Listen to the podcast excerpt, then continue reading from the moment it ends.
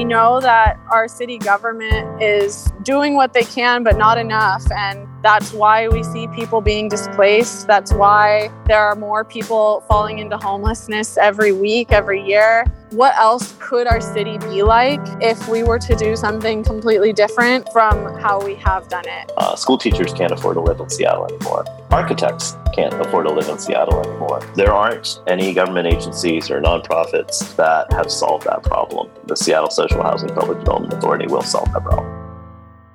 Hello, everyone, and welcome in. My name is Kiki Dominguez, and my pronouns are they, them. And I'm Ty. My pronouns are he, him. And welcome to the Mirror Stage podcast. Mm, welcome on back. Welcome on back. Ty and I were just discussing our very, very busy weekend we've had over here at Mirror Stage. We have just had our first event in our series of events for Contexpo, and it was an amazing time.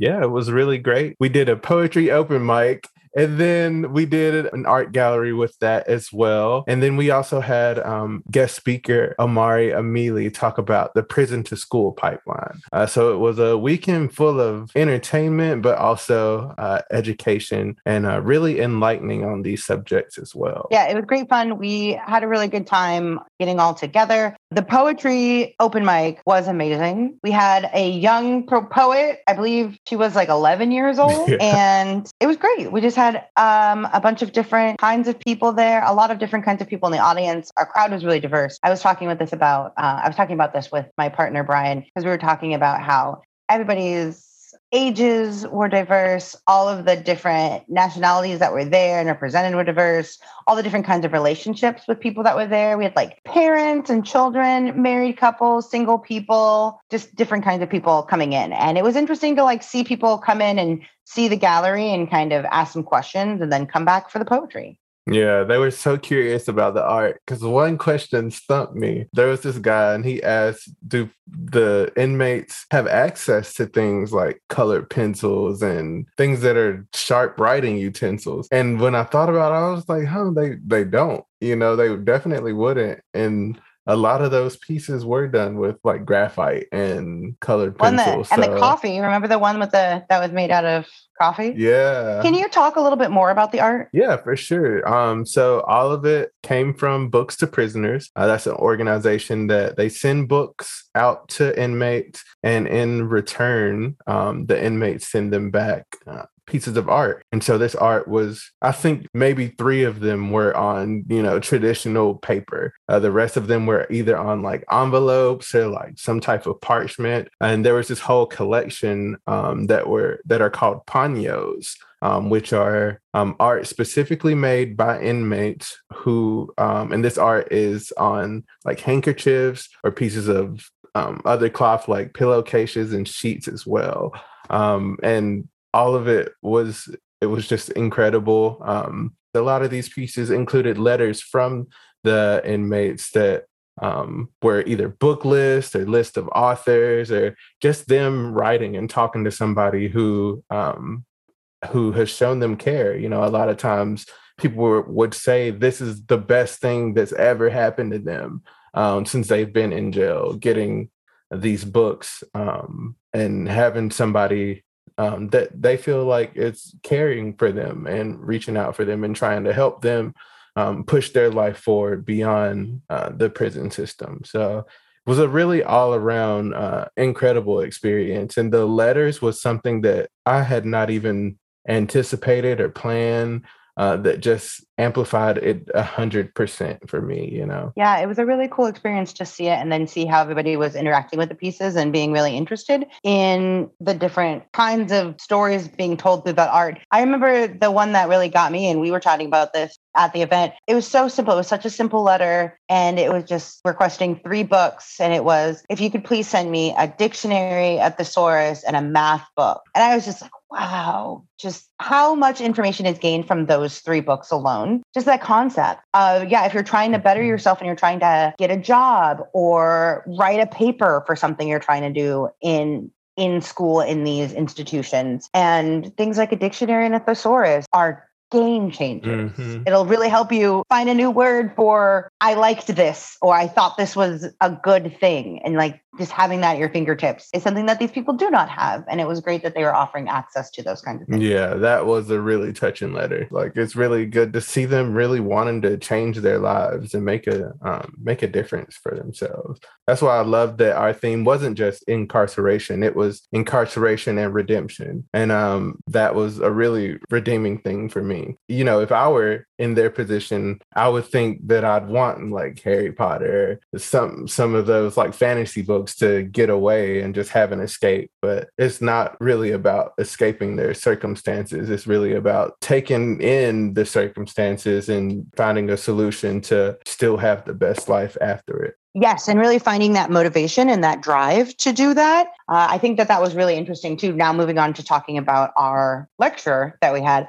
Omari, and hearing him talk about the drive that he had while being incarcerated and afterwards to continue his education, to continue in working in the field of education because he lectures, he teaches all these amazing things.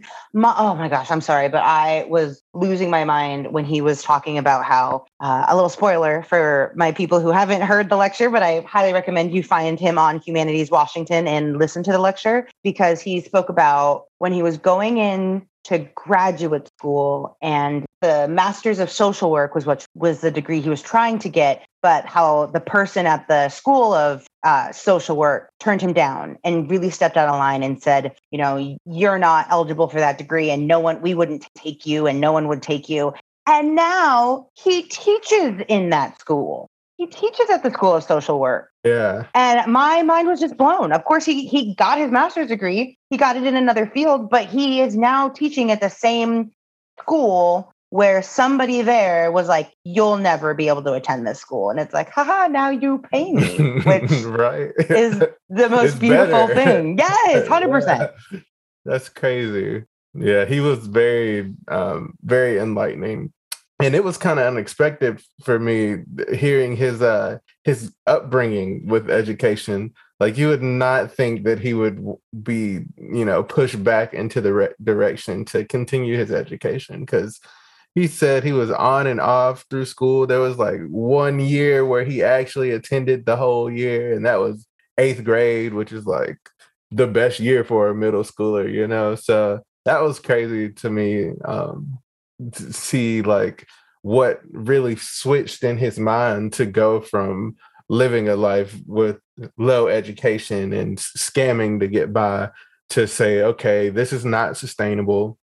I need to take care of my children with something um, that is not a felony. Um, so it was uh, really, really encouraging and enlightening to see him there with his three kids as well. I know. Um, that all are his spitting image. Yes, when he showed up, because a little bit of a spoiler, he and like maybe TMI, but he came from like a, a gathering with his kids for one of their birthdays. And I was just like, oh my God, I love this. I love that they're all on board and they just like showed up. They were helping him carry his books and helping him get all situated. And it was great to see them and just like chat with them and have him just be such an inspiration. And that that just makes me happy. That also makes me happy that his kids are part of this. He tells this story so openly. His kids are a part of this conversation and this dialogue.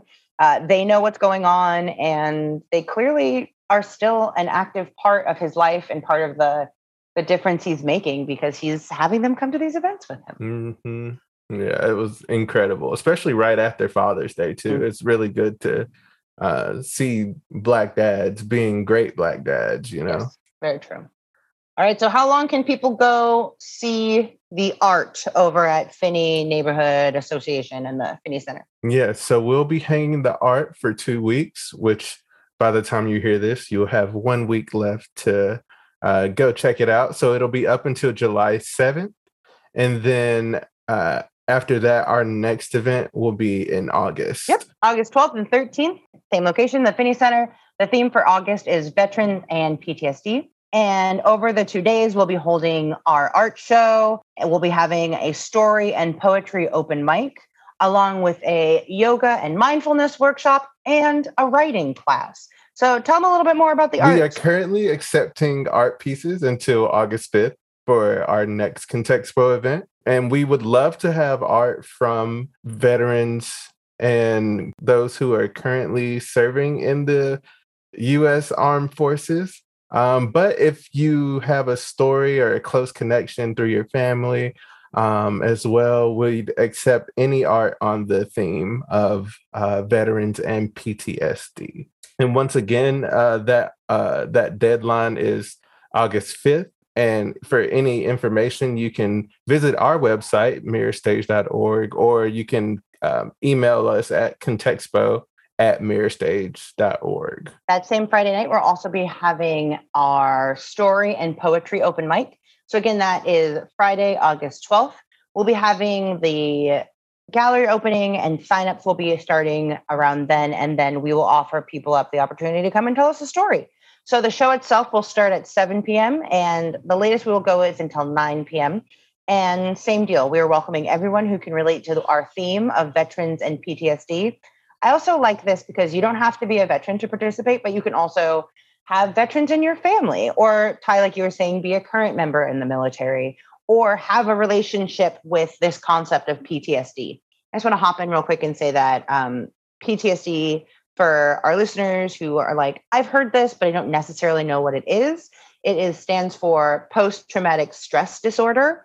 And with our current American state of being, there has been a lot going on recently, let alone in the last few years, that uh, probably have a lot of us falling into this category of an individual dealing with post traumatic stress disorder. So we are really welcoming and opening to all. So if you have any questions, if you are second guessing anything, please, please, please reach out. We will be happy to chat more with you. So yeah, again, like Ty said, you can find our website, you can email us, you can chat us up on Facebook. Somebody, somebody takes care of that. the Facebook, the Instagram.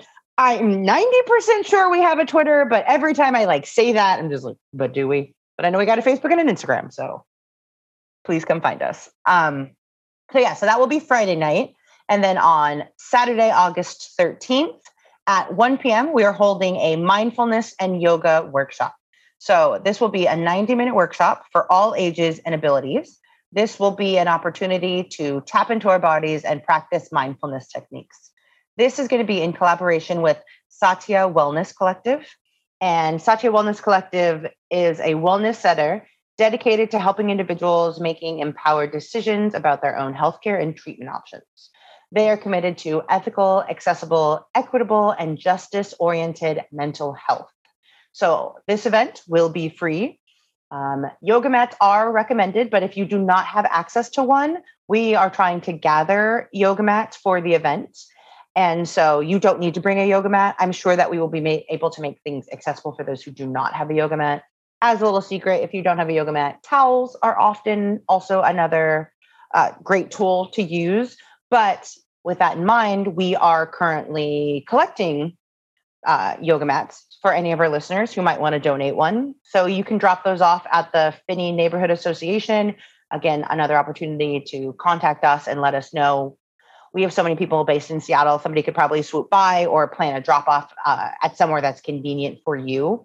But we really want to have this opportunity. And then when we are done with those yoga mats, we will be donating them to Satya Wellness Collective because we really stand with their mission and what they're trying to do for individuals for their own wellness. I highly recommend looking them up. I'll I'll add this to our call to actions at the end, but they're a really great organization that um, should interest a lot of our listeners. And so on that same Saturday at 3 p.m., so shortly after our yoga class and our yoga slash mindfulness class, we're going to be having a writing workshop we're going to have an opportunity to learn some new writing techniques. This is for our seasoned writers who have already been writing for any amount of time. And we're also going to be having this as an opportunity to be open for new writers. So, this all, again, another opportunity where all are welcome here. And this workshop will be 60 minutes of interactive class and 30 minutes of optional sharing at the end of the event. You don't have to share, but we want to make this as welcoming a space as we possibly can. So all are welcome to participate, to come share, to stop in and take a peek and step on out. Whatever it is that you need to do, we are we are just a really open space that we're hoping to share with everybody. Nice. That sounds fun. I cannot wait for the writing workshop. I've never done one and I write a lot, so I'm looking forward to that. I was like, Ty, you're going to teach it, aren't you? I'm teasing. I'm teasing. right, right, right. But if all that sounds fun to our listeners and uh, you love this podcast you're listening to right now, uh, you can help us fund this and future productions by donating at our website, www.mirrorstage.org, or just text Play It Smart to 206 888 6477.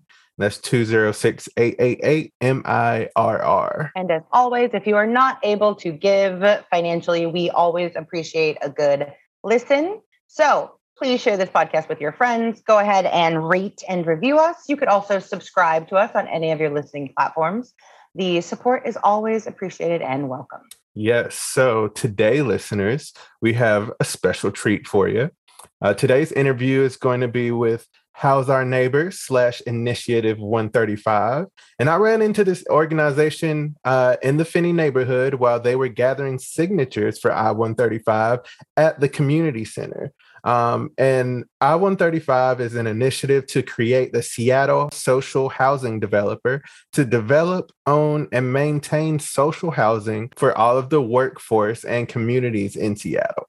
And so today's interview will be with Camille Gix, who's a member of the advocacy team and steering committee, as well as Suresh Chanmugam, who's also a member of the steering committee.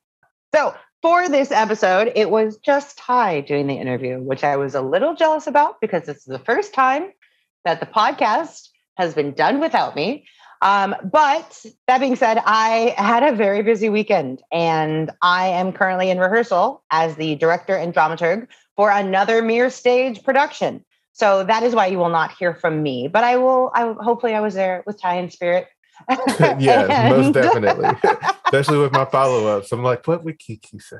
but it was a great conversation, and I will be here with you all to reflect after the interview. Yes. So without further ado, here's our interview with House Our Neighbors. Okay, so welcome to the Mirror Stage podcast. Thank you both for joining me today. Um, we can start by just introducing yourself uh, your name and your pronouns. Uh, yeah. Hi, I'm Camille Gix. I use she, her pronouns. I'm a steering committee member for the House Our Neighbors Coalition and Initiative 135. Hi, my name is Suresh Chanmugam. I use he, him pronouns. Uh, work as a software engineer in Seattle. Uh, and uh, I volunteer with a group called Tech for Housing that is part of the House Our Neighbors Coalition. And I also have been serving on the steering committee for House Our Neighbors' I 135 campaign. We're storytelling podcast, so I just want to know what does storytelling mean to each of you? Um, I think for me, as someone who works in advocacy, in politics and activism, and specifically right now around social housing, uh, storytelling is such an essential part of how we run this campaign. Uh, we need to, you know, people are telling us stories about how they are living and not thriving in the city of Seattle and being able to use those stories to show people why we need social housing is so essential. And so storytelling is a really really essential part of our campaign. Similarly um, storytelling for me is is foundational to how i view um, these issues that we're working on. Uh, the story I always start with is I moved to Seattle from New York City in 1999. My rent was about $250 a month for a bedroom in a shared house. Um, and, you know, I lived with great housemates who did all sorts of different things. One was a city planner, one was a product manager at Amazon, one worked in retail um, uh, Babeland. One worked at real retail at a convenience store. A couple were in grad school. Uh, some worked at nonprofits like AmeriCorps. And uh, now the city is really unaffordable to anyone who's not a software engineer, uh, particularly if you want to raise a family. That's the story I tell everyone about why it's so, so deeply important for us to to find really strong, lasting solutions to our housing crisis. Man, I definitely agree. Because uh, it seems like it's getting worse everywhere, you know. And I had never heard of the term like tent cities until I moved here um, to Seattle, and I could see them for myself, just like a field of people just sleeping in tents. And I I grew up where plenty of people, you know, like lived in the projects, and there was uh, low income housing for families. But it doesn't seem like in cities like Atlanta, where I moved here from, and in Seattle, there's uh, not a lot of solutions like that. Um, so I do also want to know uh, any specific stories uh, that might have had a lasting impact on you. There's a building in the city of Seattle right now that uh, whose landlord recently passed away.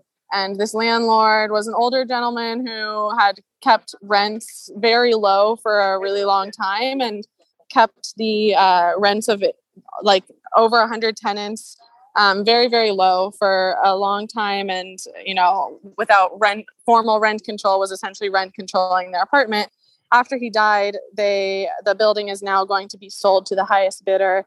And these tenants have been trying to organize and trying to get a nonprofit to buy their building and they all just each and every one of them has such an impactful story. And they all are you know trying to get this place that they've lived in for generations or you know years to remain affordable so that they can stay there um, but they're you know nonprofits aren't willing to take on the costs of a deteriorating building and they are looking at financial eviction because likely a private developer is going to buy up this building. And so it's just a, a story of organizing and you know renters rights and the kind of failures of our system that is creating the need for social housing that we have. And creating the need for this publicly owned permanently affordable housing that has to stay in the hands of community versus kind of just floating amongst private entities.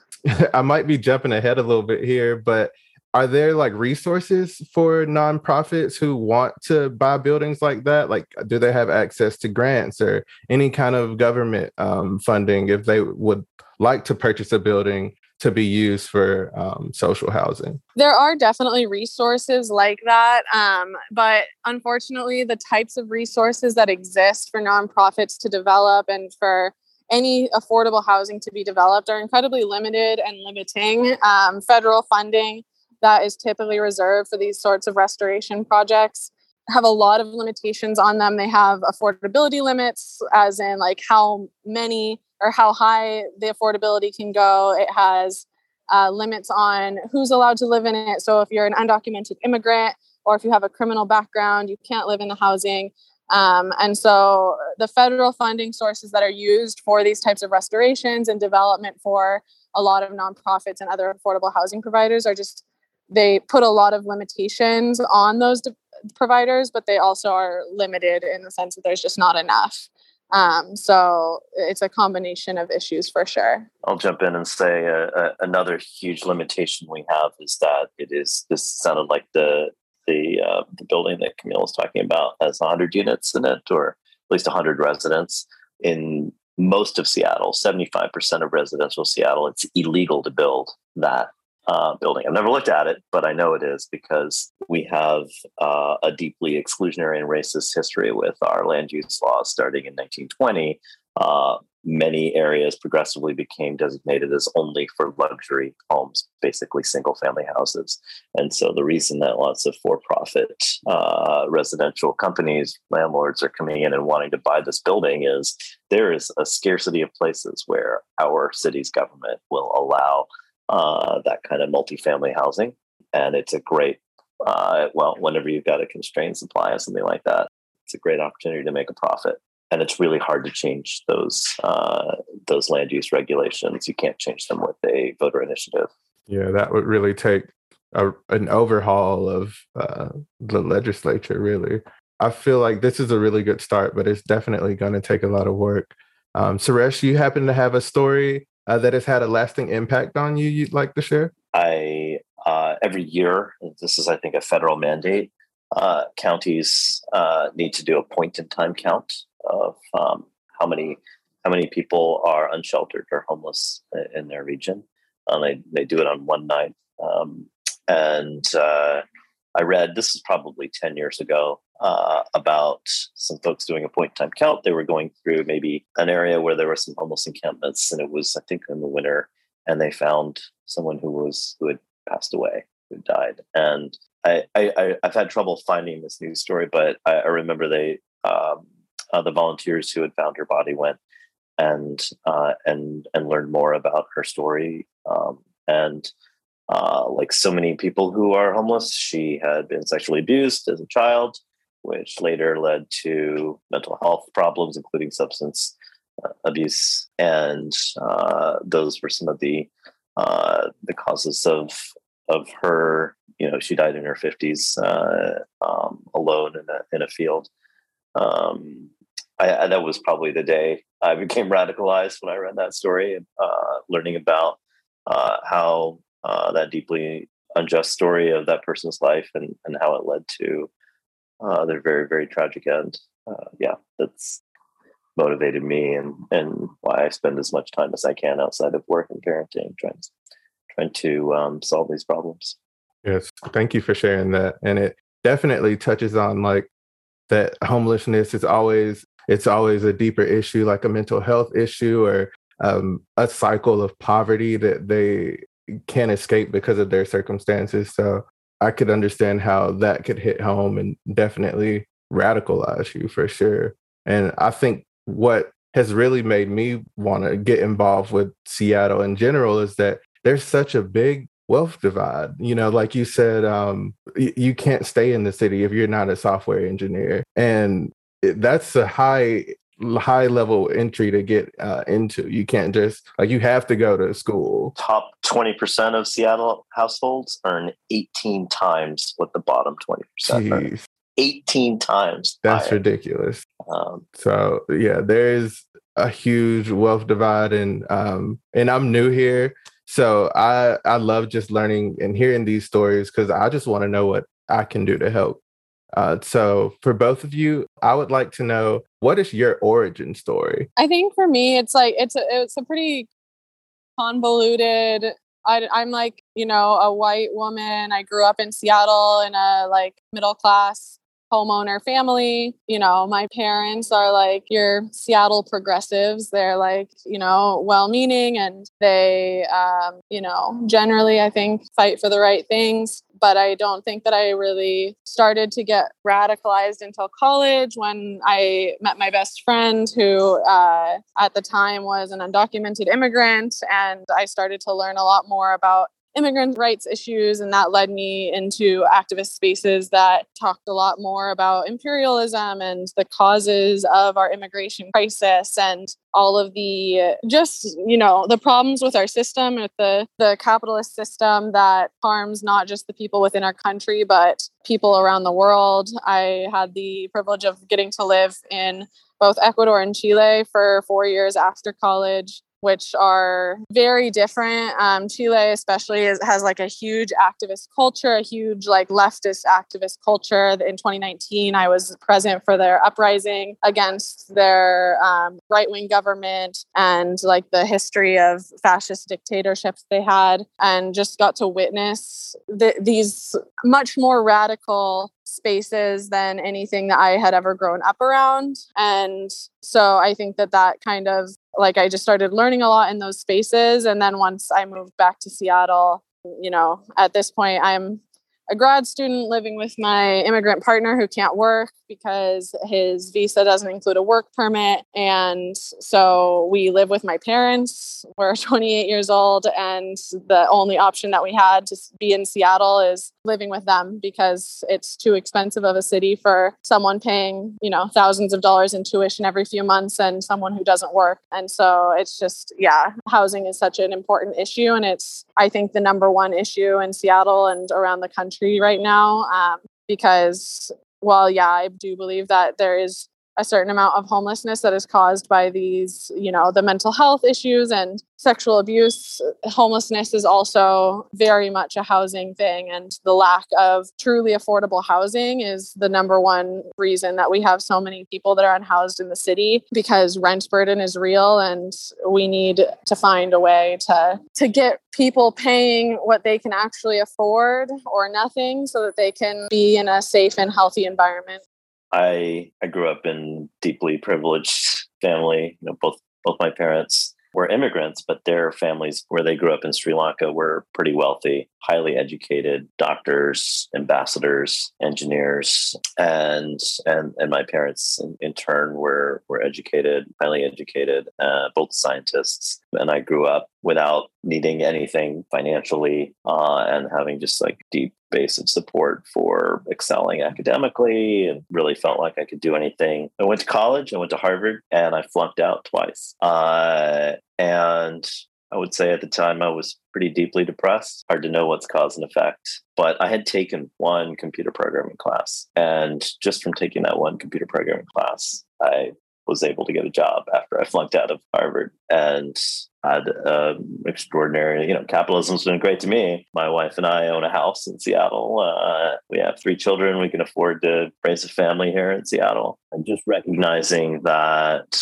not everyone has had that good fortune that I've had is what I think deeply motivates me to to ensure that we end all forms of suffering uh, on this planet. And I choose to focus on housing because it's so foundational, and, it's it's like a tax we pay multiple times. Uh, just because you can afford housing doesn't mean you can afford to live here. Because if you want to have children, childcare is really expensive. Because any childcare provider you hire, whether it's a nanny who works in your home or if you go to a daycare, they uh, they have high housing costs. It's like a second mortgage payment to have two children uh, in Seattle. It's like an extra four to six thousand dollars a month in childcare costs. Infant daycare in downtown Seattle is about three thousand dollars a month. We simply can't function anymore as a city and it's deeply unjust. And it feels like it's only getting worse too, you know, as this year talks of inflation or corporate greed, everything just seems like it's twice as expensive as it was this time last year. If you're enjoying this podcast and would like to support it and other Mirror Stage programming, you can make a tax deductible donation via our website, mirrorstage.org, or text Play It Smart to 206 888 6477. That's 206 888 MIRR. So I want to know, um, you given us your origin story, and I I get why you both got involved with this kind of work. Um, but I want to know how specifically did you start House Our Neighbors? Yeah, so I definitely didn't start House Our Neighbors. Uh, it was uh, very much like a community.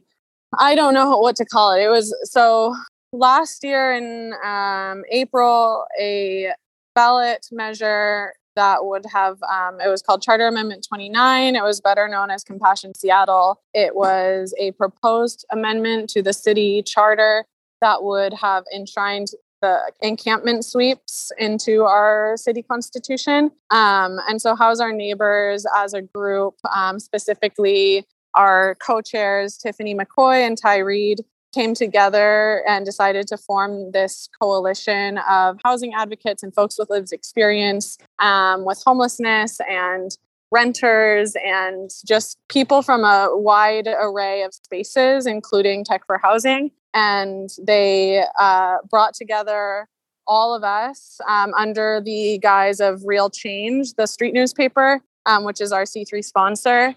And they brought us together in coalition to oppose this charter amendment. And so we ran um, as a coalition, we ran an opposition campaign to the charter amendment um, and were successful in August in um, helping to get it kicked off the ballot. So we never saw it come to city voters. From there, that's when we decided to go forward with our own offensive measure, putting out forward our own ballot initiative in the form of Initiative 135 my journey to this organization is pretty similar. In 2017, 2018, I started to look around and say, I'm sure there are other tech workers out there who are interested in solving uh, the problems we have with housing affordability and, and homelessness. And I, I, joined Tech for Housing. I've been volunteering with them for several years. Uh, when I heard about Compassion Seattle, all of us at Tech for Housing said, "Wow, this is terrible," and we uh, we quickly, you know, endorsed uh, everyone to to vote against it or not sign it. And I talked to some folks in Seattle, including um, some folks in an organization called Share the Cities.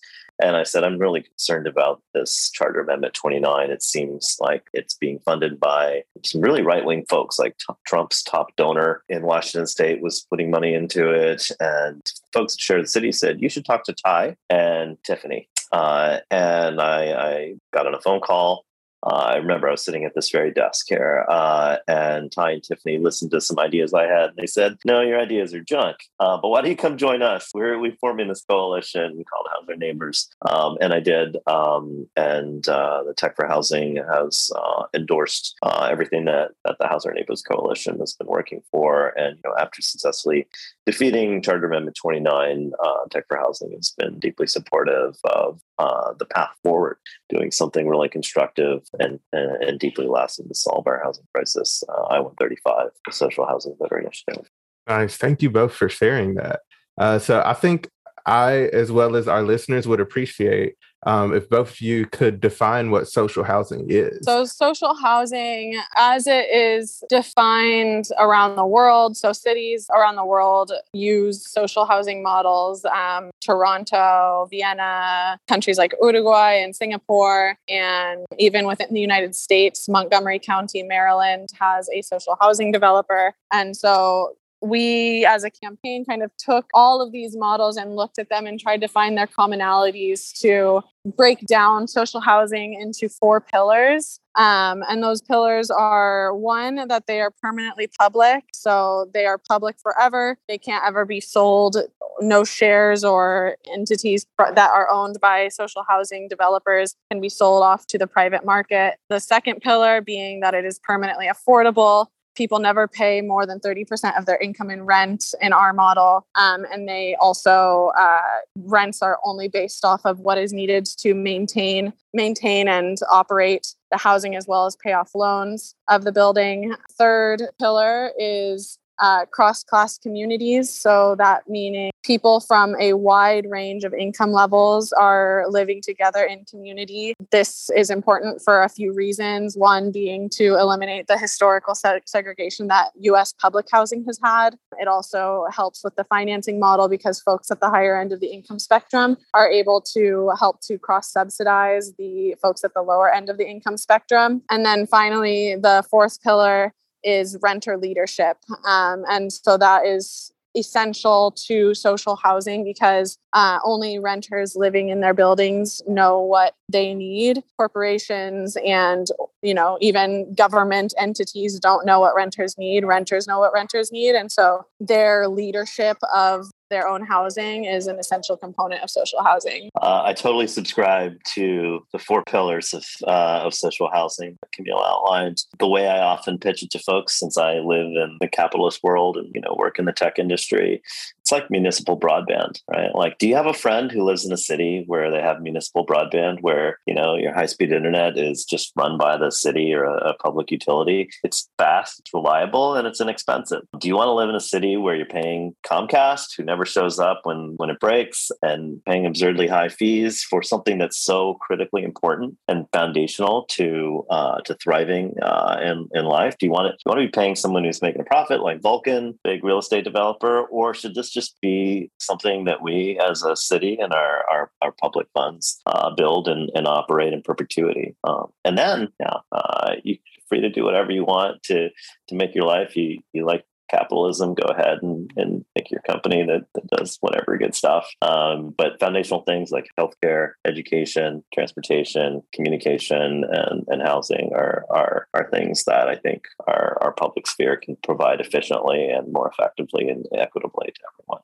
Definitely, I agree. And it seems like with a lot of these issues, you know, we're the last to catch up. You know, we see these models in Europe and even in Canada, but you know we're behind. And you said that is that the only place in the whole U.S. that's doing a social housing model? In Maryland, Montgomery County? Yeah. Wow. Currently, there are other movements right now for social housing in other places. California has made it really far in just like the last few months on a bill going through their state legislature to bring social a social housing entity to the state of California. Hawaii is also quite far along on their journey. They've been working on it for 4 years and there's a number of other cities who have then since we've launched our campaign reached out to us with interest in doing their own thing as well. So this is definitely like yeah, there's one now, but I would say within the next few years we're going to see a lot more social housing developers popping up around the country because this is something that people really want and we need to be doing. Uh, I'll point out that the GDP of the Seattle metro area is about $375 billion a year, roughly double what it was 20 years ago when I moved here from New York City.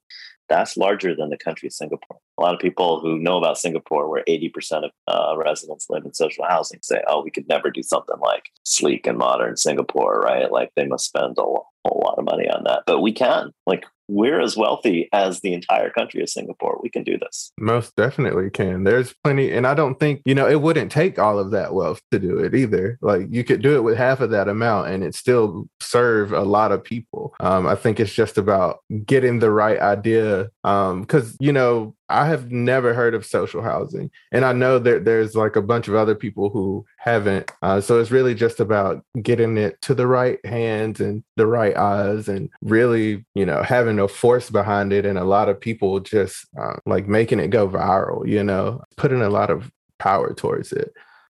I would also like if you can just kind of break down what the difference between uh, social housing would be versus the projects or um, government housing, you know. Yeah, totally. So, social housing, I think that one of the biggest differences is the component of renter leadership. So, there's no affordable housing or public housing um, in the country, in the US, that is uh, doing anything along the lines of renter leadership. They claim, you know, renter input um, which is typically just like these listening sessions that typically don't change a lot um, about the conditions in which they're living. Um, so renter leadership is one of the really big components that cha- that is different. Um, but beyond that, there's the component of Public housing is a federally funded program um, that is deeply, deeply underfunded. Um, we essentially don't build public housing anymore because it was so unsustainable. Um, it need because it was meant for only the very lowest income people. There's no way they need money every year to be funneled into public housing to maintain and operate, and the rents that are being paid by the residents are not sufficient to maintain and operate the buildings. And so social housing takes the there are still spaces and lots of room for very low income residents but it also has these higher income residents that their rent helps to subsidize that operation and maintenance so that there's not the constant need for federal grants or even city grants. Um, you know startup money is important. We do want to pursue a progressive revenue source for the in, within the city of seattle so that it can be you know even it can build and build and build and acquire buildings all over the city. Um, but the great thing about social housing is that because it is mixed income, it is more self sustaining. Um, but then with the difference with nonprofits is that it is public forever. And, you know, we see nonprofits selling off their properties all the time when they no longer are financially sustainable. And so it, recently, a different public developer within the city called Community Roots sold off a property um, up on 15th Avenue, Fredonia, I believe it's called. And uh, that is low income housing that now it's likely going to be sold off to the private market. And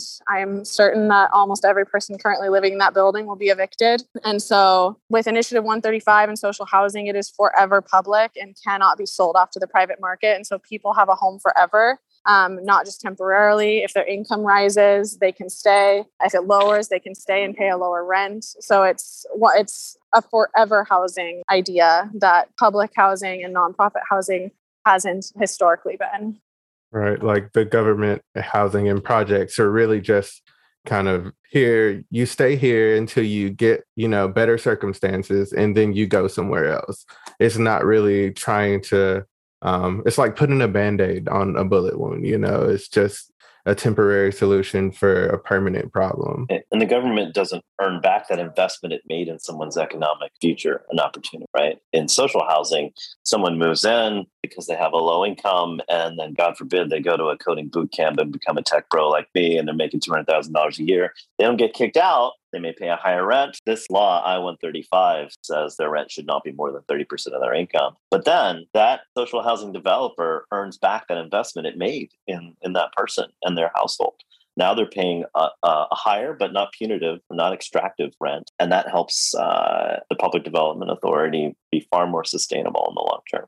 Also, want to note that our country at the federal level has had a long history of plowing massive amounts of money into social housing, but only for upper middle class families. That's the mortgage interest tax deduction. So, if you are an upper, upper middle class family and you purchase a house, you can deduct uh, some portion of the interest you're paying on your mortgage uh, from your federal taxes. That, up until recently, was a $30 billion a year subsidy for mostly upper middle class, mostly white families. Um, and that wealth then becomes permanently theirs intergenerational wealth you know people retire they sell their home they downsize they help their children make down payments on homes we we already have a, uh, a social social housing for the wealthy already in this country. Uh, we just don't have it for the rest of us. That's that's ridiculous. So, what is the what's the argument against social housing? I think a lot of folks feel like they've been caught flat-footed uh, with the announcement of this voter initiative. A lot of folks who are already in our city government, or they are running a uh, say a nonprofit uh, that builds affordable housing and they're like wait a minute uh, we're working in this space. Um, and i think their initial reaction often is oh but we're already working on this. But i don't think they realize that. So they're you know they're, they're saying well uh, more more uh, you know uh, organizations you're creating a you know one more organization to work on this problem. How about we just continue investing in what we've got? But uh, because of all those federal tax credits that Camille uh, mentioned that power all of the affordable housing being built today, those organizations and government agencies really can only serve folks who are low income, making 70, 80% of the median income or below. That's just part of the, the requirements of that, that, uh, that limited federal funding that they get and those federal tax credits. Um, so so yeah one, one of the arguments is like against this is hey there are already folks working on this but they're not really. Uh, school teachers can't afford to live in seattle anymore. Architects can't afford to live in seattle anymore. And and this this measure is really uh, mixed cross class mixed income. It's, it's meant to really uh, benefit everyone. Another argument that you'll hear from from folks is oh well there isn't any funding uh, in this in this uh, voter initiative. And it is true that there is no there's no diversion of existing uh, revenue streams, um, city or county or state revenue streams into this public developer in in this voter initiative. But many things about uh, a social housing public development authority inherently make it less less dependent on on taxpayer funds. I think, as Camille mentioned, the cross subsidization uh, that happens uh, as as as folks' economic opportunity improves and and they're paying higher but not punitive rents. Uh, but also, as a public developer, it can issue bonds uh, on they can borrow money on Wall Street guaranteed against future rents. And and also, I think the House Our Neighbors Coalition is committed to following up this voter initiative with uh, progressive revenue. I, I don't know if any of you know, this is a favorite topic for those of us at Tech House. Seattle has the most regressive tax system in the country, possibly the world. It has an extraordinarily evil uh, and immoral tax system where the wealthiest folks, like Howard Schultz, who, by the way, grew up in social housing, middle class, uh, um, publicly built housing in, in New York City, uh, he pays a tiny, tiny percent of his income. And uh, he's the CEO of Starbucks in, in, local taxes, city, county, state taxes, and someone who's earning minimum wage in Seattle ends up paying 14, 15% of their income in uh, taxes, uh, city taxes, county taxes, state taxes. That's because we're highly dependent on things like sales taxes uh, to, to generate revenue yeah, the House Our Neighbors team and coalition have a lot of great ideas, new tools that we can do to have progressive revenue sources uh, to fund housing. And also uh, shout out to uh, a progressive majority in the city council who passed Jumpstart, uh, which is a progressive revenue source uh, that has already brought in $50 million more in its first year, $270 million. Two thirds of that goes to affordable housing. Yeah, I think that just one really small thing, because Suresh definitely hit all of the big ones. Um, I think one thing that I've heard in some meetings that I've taken uh, is similar to what Suresh is saying. Oh, we already have things, you know, it, it, lots of people that are saying, like, oh, we have the capacity to do this without building a new entity. Why create a new entity or a new bureaucracy, as they like to put it? What we say to that is first of all, this isn't a new bureaucracy. It is not part of the government. It is pseudo governmental. It is run by the community. And so it's not a bureaucracy in the, you know, negative connotation that a lot of people put on that word. And every time that I've been asked, like, okay, why don't we just have the Seattle Housing Authority, which is our public housing authority, um, you know, start doing this type of housing? My like my big question is, okay, great. If it can, why aren't we then? And they don't have an answer to that because there's no interest in trying to innovate. And i think that more than the fact that people around the city really deeply want this we've spent the last eight nine weeks gathering signatures across the city and it has been one of the most positive political experiences I've ever had. Just people are deeply committed to this. We have hundreds of volunteers that have gone out collecting signatures because of how deeply committed they are. So, beyond all of that, there's also the issue of like, we're building a movement here.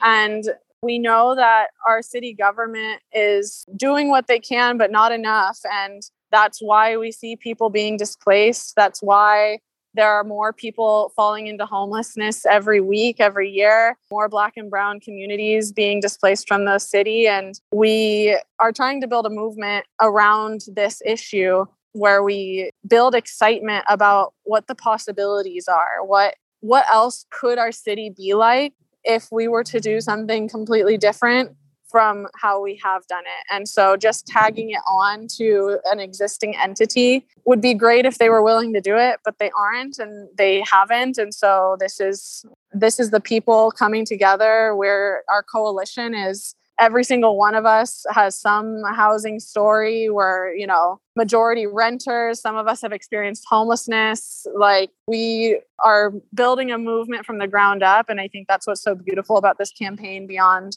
the actual technical components of the initiative, which I also care a lot about. But, you know, it's a multifaceted approach. Yes, thank you. I actually would like to know more about the initiative because we've, you know, we've kind of talked about it and mentioned it um, a bit throughout this episode. But if you can just tell us, you know, exactly what it aims to tackle and uh, some of even the language that um, it uses. Yeah, definitely. Initiative 135 aims to create a public developer of social housing, which would be called the Seattle Social Housing Developer which would be um, uh, charged with creating, acquiring, building, maintaining, operating housing development for uh, low, very, very low to middle, middle high income people. Um, and so it achieves this by requiring that all buildings have a wide uh, mix of incomes from 0% of the area median income, so aka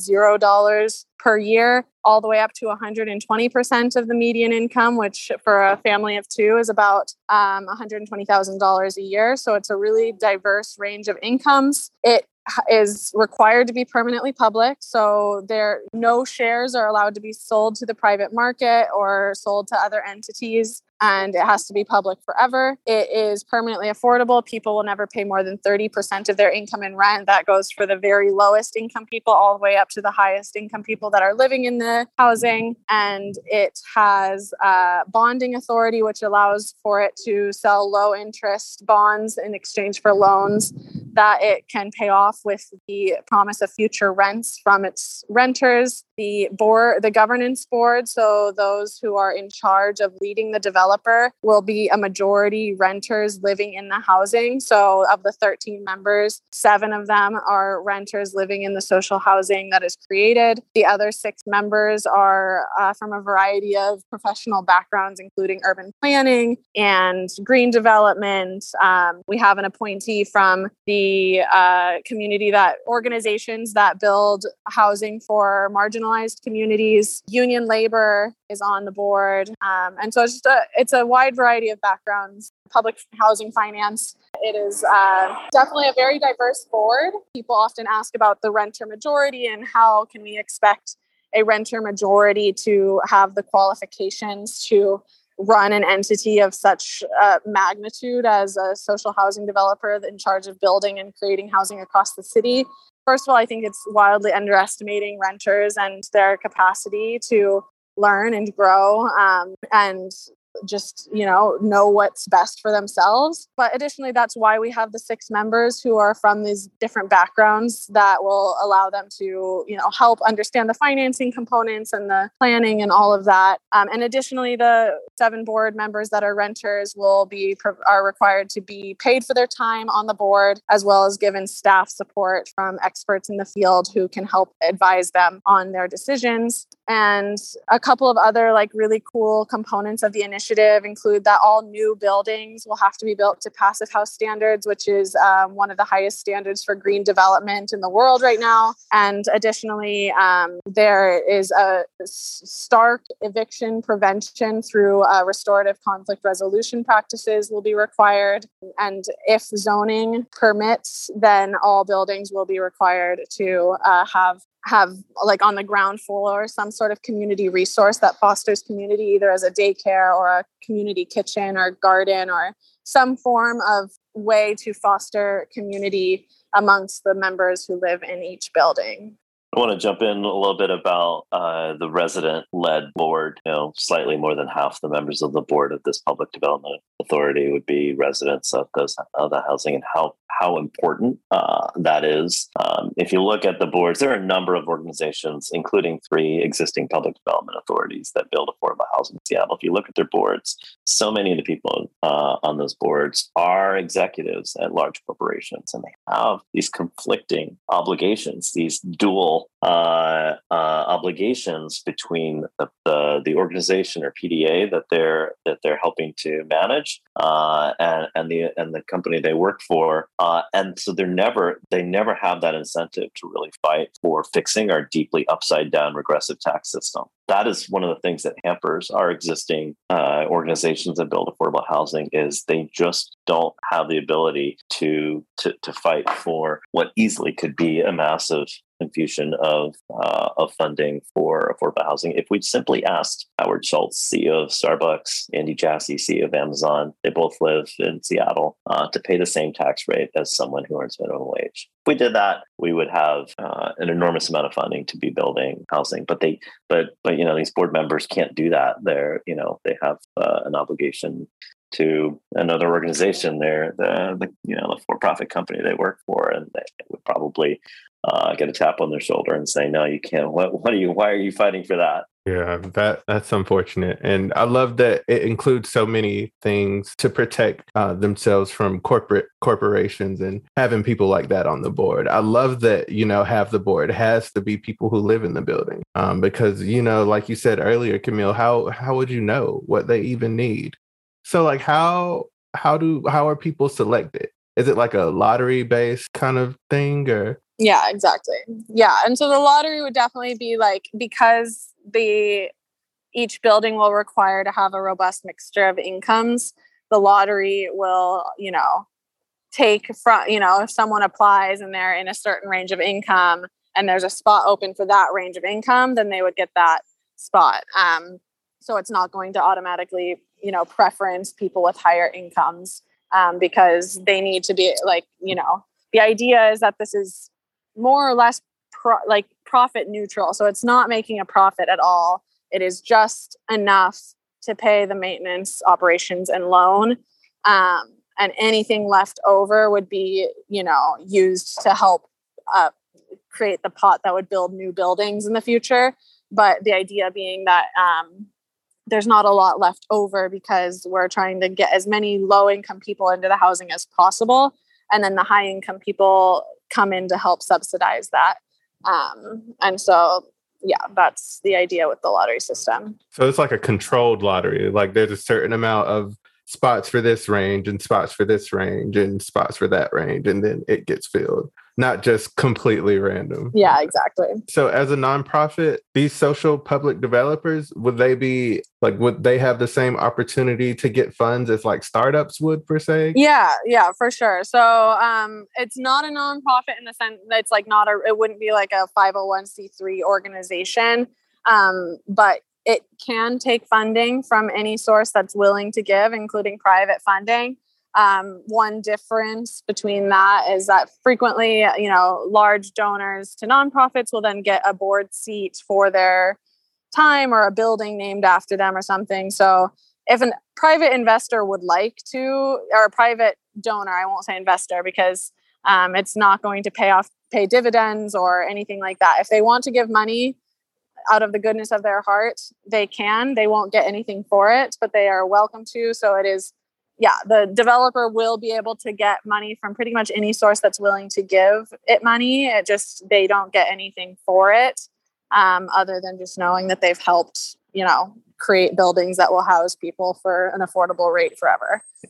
Mackenzie Scott, if you're listening, Mackenzie Scott, uh, formerly married to Jeff Bezos, and has been giving away billions of dollars uh, a year. Yeah, if you're listening to this podcast, uh, uh hint, hint, Camille would like to talk to you. Yeah, we'll definitely at least try to at her on something so she can peep it.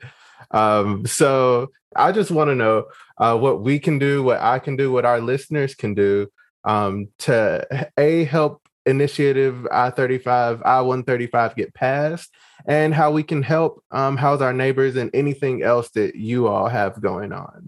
Yeah, I have two things I would love for you to ask your listeners. One is ask them to vote yes on 135. Uh, the other is if they hear someone, maybe an elected leader who's been asked about this initiative or or someone who runs an organization that that, that um, builds affordable housing criticize this simply ask them what have they done in the last 15 years to ensure that a school teacher can afford to live in seattle and raise a family in seattle um, because there aren't any government agencies or nonprofits that have solved that problem and the seattle social housing public development authority will solve that problem Absolutely. And I think that, yeah, just like Suresh said, vote yes on Initiative 135. We hope in November, where um, City Clerk and King County Elections is currently counting our signatures and validating them uh, to make sure that they you know, assuming that they get that all done and it's enough, then we will be on the November ballot. We want folks to vote yes on Initiative 135, and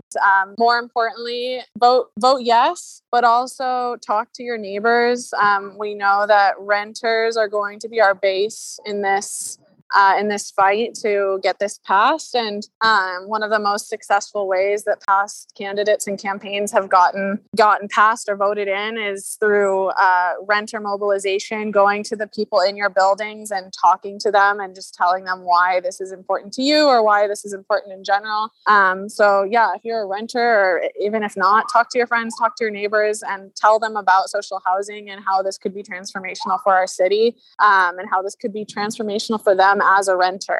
Uh, almost every renter I've talked to in this entire campaign process has said, Man, I want to live in social housing. That sounds amazing. I want to live in social housing. It's a really wonderful model that has just done such great things in all other parts of the world. And so, talk to neighbors, talk to friends, volunteer. Uh, go to houseourneighbors.org to sign up to volunteer as we start our Get Out the Vote efforts through the summer and into the fall because there will be lots and lots of opportunities to get involved. Awesome. Thank you both so much. Um, is there anything else you would like our listeners to know before I let you both go? Click here to subscribe. This is a great podcast. Keep listening to this and other episodes.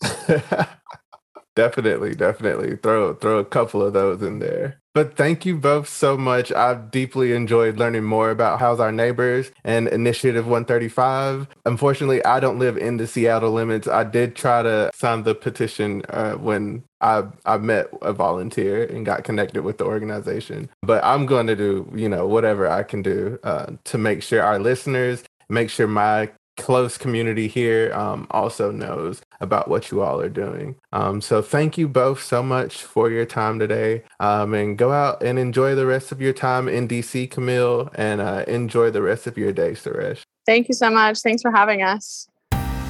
If you're enjoying this podcast and would like to support it and other Mirror Stage programming, you can make a tax deductible donation via our website, mirrorstage.org, or text Play It Smart to 206 888 6477.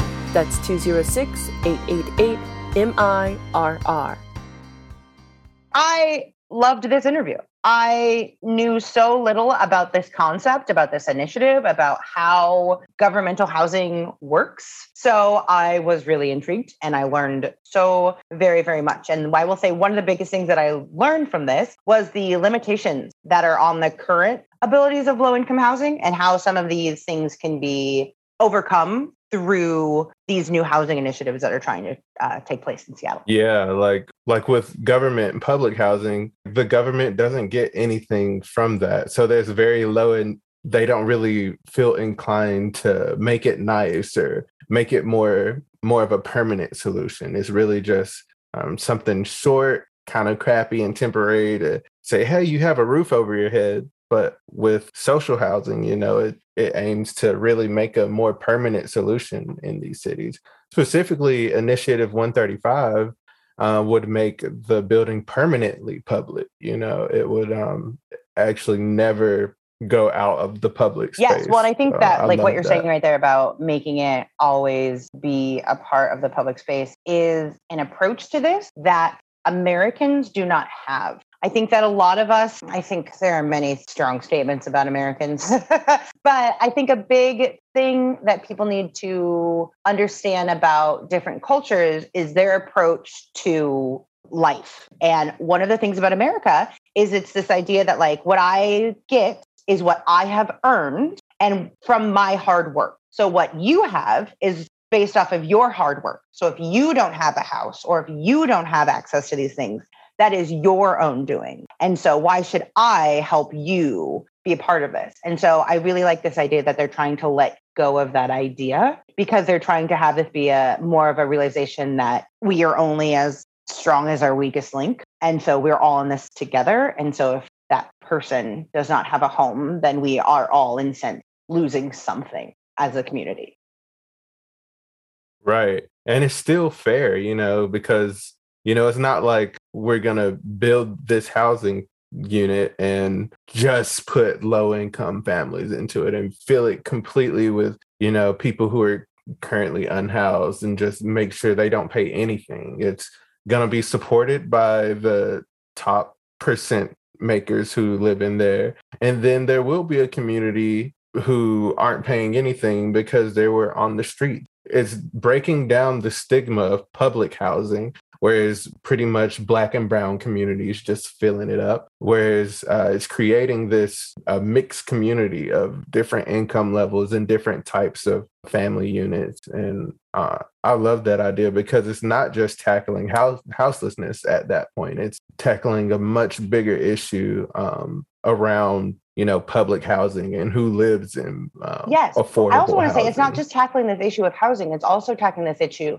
of othering people. Like there doesn't there should not be a reason that somebody who makes $10,000 a year can't live in the same space as somebody and be a part of the same community and in the same neighborhood as somebody makes $100,000 a year. And so breaking down these barriers about who deserves what living wise is also a big thing. And one of the things they said was they cap it at the 30%. So if you are making zero dollars, then you pay zero. But if you start making more money, then you will be expected, your income increases, you will be expected to pay the 30%, but it won't go over that. And that is a huge issue because there are so many people living in Seattle right now who are paying more than 30% of their income to just live. And if you go by these ideas about like how to budget and how to save and how to invest in your future, you you can't if you're paying 50% of your income, no matter what that income is, because the rest of your money has to go towards anything else you need to survive, specifically in the city, whether that's a car, insurance, let that out of there, a bus pass. But then we go into this whole argument of like how much time this takes to commute. And again, if you cannot live in the city where you are working, how much how does this break down to how much you're making an hour versus spending for housing, any kind of insurance, any way you can take care of yourself, getting to and from work, all that jazz.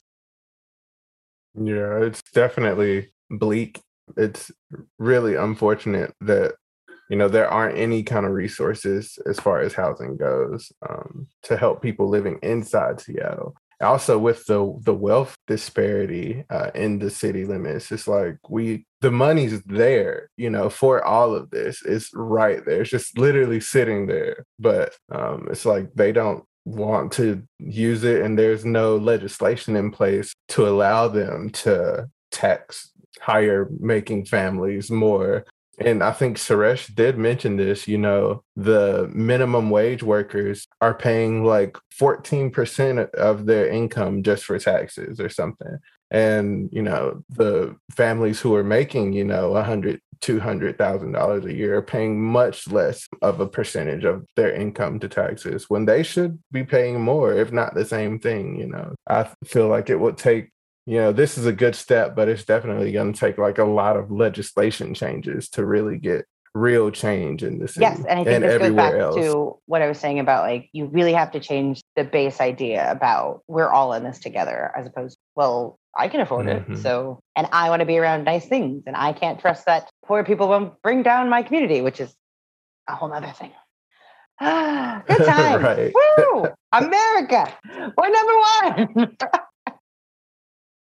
And it's sad because so many other places are doing this model. Like we love to boast and say that Yes. we're the top of this and we're the top of that. But there's literally one place that they named in the whole US that's even doing a social housing model at this time. You know, it's working in Europe, it's working in Canada. But, you know, here is in Maryland, one county, Montgomery County in Maryland, and out of the whole Mhm. um, US. So I hope she did say that in the future, you know, there's more people working on the social housing stuff like Hawaii and California. But I hope that, you know, even more places can do it so we can convince the South to get on it as well. You know, they'll be last. I'll cut that out. I'm sorry. I also liked how Suresh was naming names. I was like, yes, he is coming for you all. So watch out.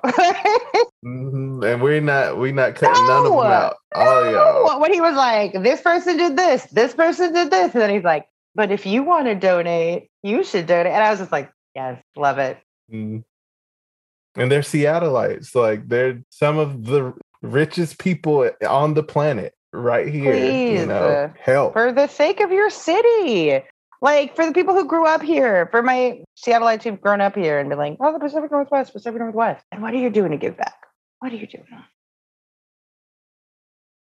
For our call to action, first go watch our Contexpo live stream on our YouTube platform and come see our next yes, round we of have events on the live stream, August. we have the poetry open mic that is live stream, but you can also go check out the art if you are in the neighborhood. You have another week. Our next call to action, like was said so nicely in the interview, go vote, go vote. Please, please, please go vote. Uh, you can register to vote at vote.gov and then just look up Washington State. But I just wanted to open that up because if you are not in Washington State, then hello, write a review, tell us where you're from. And also, you can find out wherever you can vote, at least in the US. Not 100% that this goes out to all the other countries for vote.org. Dot, dot gov. But in the US, go check out vote.gov. And if you're like, I'm pretty sure I'm registered, just go check. Yeah, it could never hurt for sure. And our last call to action go volunteer for House Our Neighbors. Uh, help them canvas and get signatures for Initiative 135 and go to their website, houseourneighbors.org, to see how else you can get involved and uh, help their organization grow and get their uh, their mission out there to the community. Yes, and you can see on their website kind of what they're doing. You can read more of those um, stories that they have on their website from people who this initiative has helped or people who are struggling with houselessness. And yeah, and thank you all. With that, thank you so much for listening. We are looking forward to chatting more with you all next month. Until then, please share this episode with your friends and let's keep this conversation about housing equality going. Take care, Seattle. And sweet dreams, Seattle. We would like to acknowledge that we are on the traditional land of the first people of Seattle, the Duwamish and Coast Salish people, past and present, and honor with gratitude the land itself and the Duwamish and Coast Salish tribes. This program is supported in part by a grant from the Washington State Arts Commission and the National Endowment of the Arts. If you like what you've heard and would like to support this podcast or other Mirror Stage programming, you can donate at our website, mirrorstage.org, or text Play It Smart to 206 888 6477. Thank you, everyone, for listening. This podcast is available on Breaker, Google Podcasts, Overcast, Pocket Casts, Radio Public, Spotify, and Apple Podcasts. So if you are finding us on any of those platforms, please be sure to rate, review, and subscribe if possible.